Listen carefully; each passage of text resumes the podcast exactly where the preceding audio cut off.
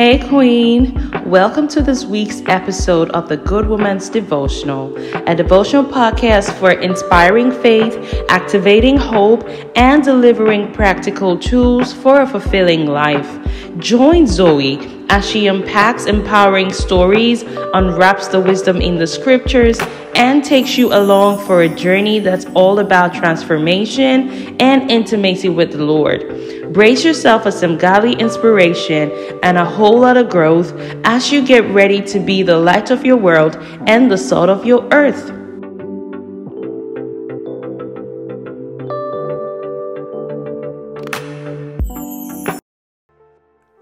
Hey, Queen. Welcome once again to the weekend. Is it just me, or October has been running at top speed? Anyway, how are you doing with that final lap? Hopefully, you're pressing forward and laying brick upon brick to see those dreams come to pass. Well, in today's episode, I want to talk about an interesting principle which may not be exactly new to you but is worth taking a close look at.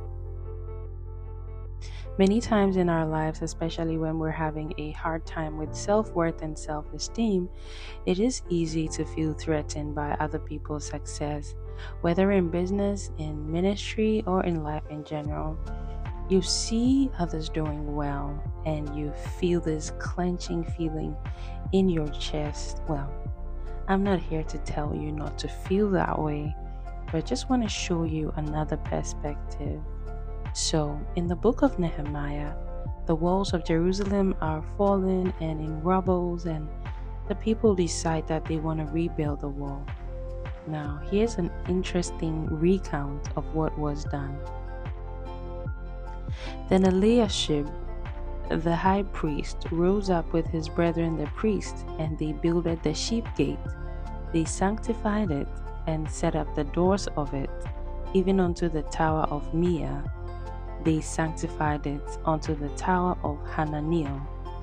And next unto him builded the men of Jericho, and next unto them builded Zaccur the son of Imri.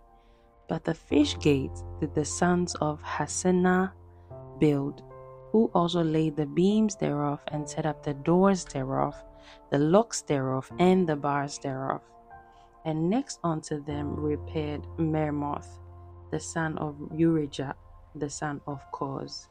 And next unto them repaired Meshullam, the son of Berechiah, the son of Meshezabeel, and next unto them repaired Zadok, the son of Baana, and next unto them the Tekoites repaired but their nobles put not their necks to the work of their Lord.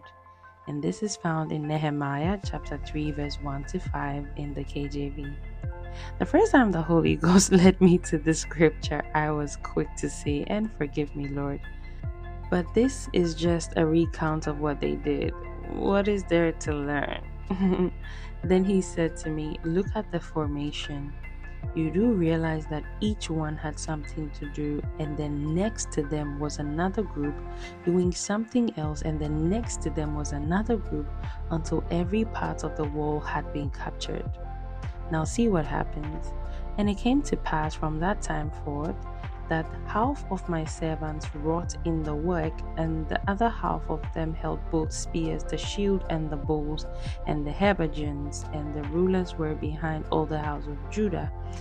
Um, the background to this particular part of the scripture is that um, Sanballat and Tobias had heard of the building of the wall, and some other enemies of the Jews had heard of the building of the wall and they wanted to attack them. They had planned to attack them actually to stop the building of the wall. But these people didn't stop building the wall. What they did was they divided themselves into groups.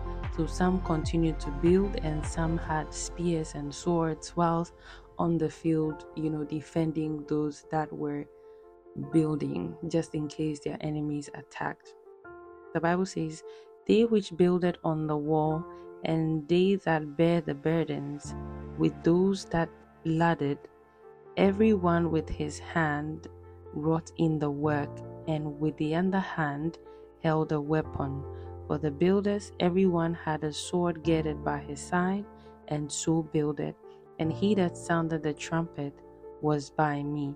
This is in Nehemiah chapter 4, verse 16 to 18. Actually, they were defending themselves, and therefore, even though they were building, they still had swords and spears and you know weapons of war on them as they continued to build. At the point where the work was threatened, there were some who held arms and there were others who worked, and the success of the building of the wall heavily dependent on the fact that each of them would stick to their allocated part of the work, and they did so until the wall was completely rebuilt. Our world is wired in such a way that we need everybody playing their part in order to achieve any great height. If we want to be better societies, we need everybody playing their part and playing them well. If we want to build a strong organization, we need each team on top of their task. Now, what do you do with feelings of insecurity and intimidation in those moments? Remind yourself that you need those people that you feel intimidated by doing exactly what it is that they're doing because one person's effort will not be enough to build a wall. And begin to see the contributions of others or the excelling of others as a contribution to the work of the Lord. In the verse 5 of Nehemiah 3, he said that, and next to them the Tekoites repaired, but their nobles put not their necks to the work of the Lord.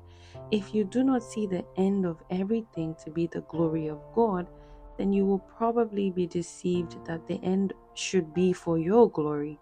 And once you think it should have been for your glory, then you start to get intimidated when other people begin to shine. Pay attention to your portion of the wall and build it. Give it your best. Focus on it and know that your neighbor next to you is also doing the work of the Lord and rejoice in their success.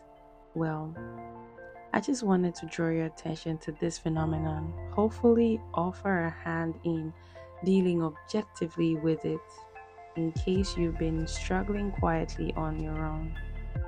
I pray for you that God's abundant grace garners your heart and protects it from the toxicity of negative lenses and reassures your heart so you are confident in Him and are able to rejoice in the good works of others. You are blessed and are highly favored. In Jesus' mighty name, amen. We hope you have enjoyed today's episode of the podcast. Send us a voice note with your feedback in our DMs on Instagram at Let Me Be a Woman. We'd love to hear from you. Until then, keep lighting up your world and being the salt of your earth. Love, Zoe.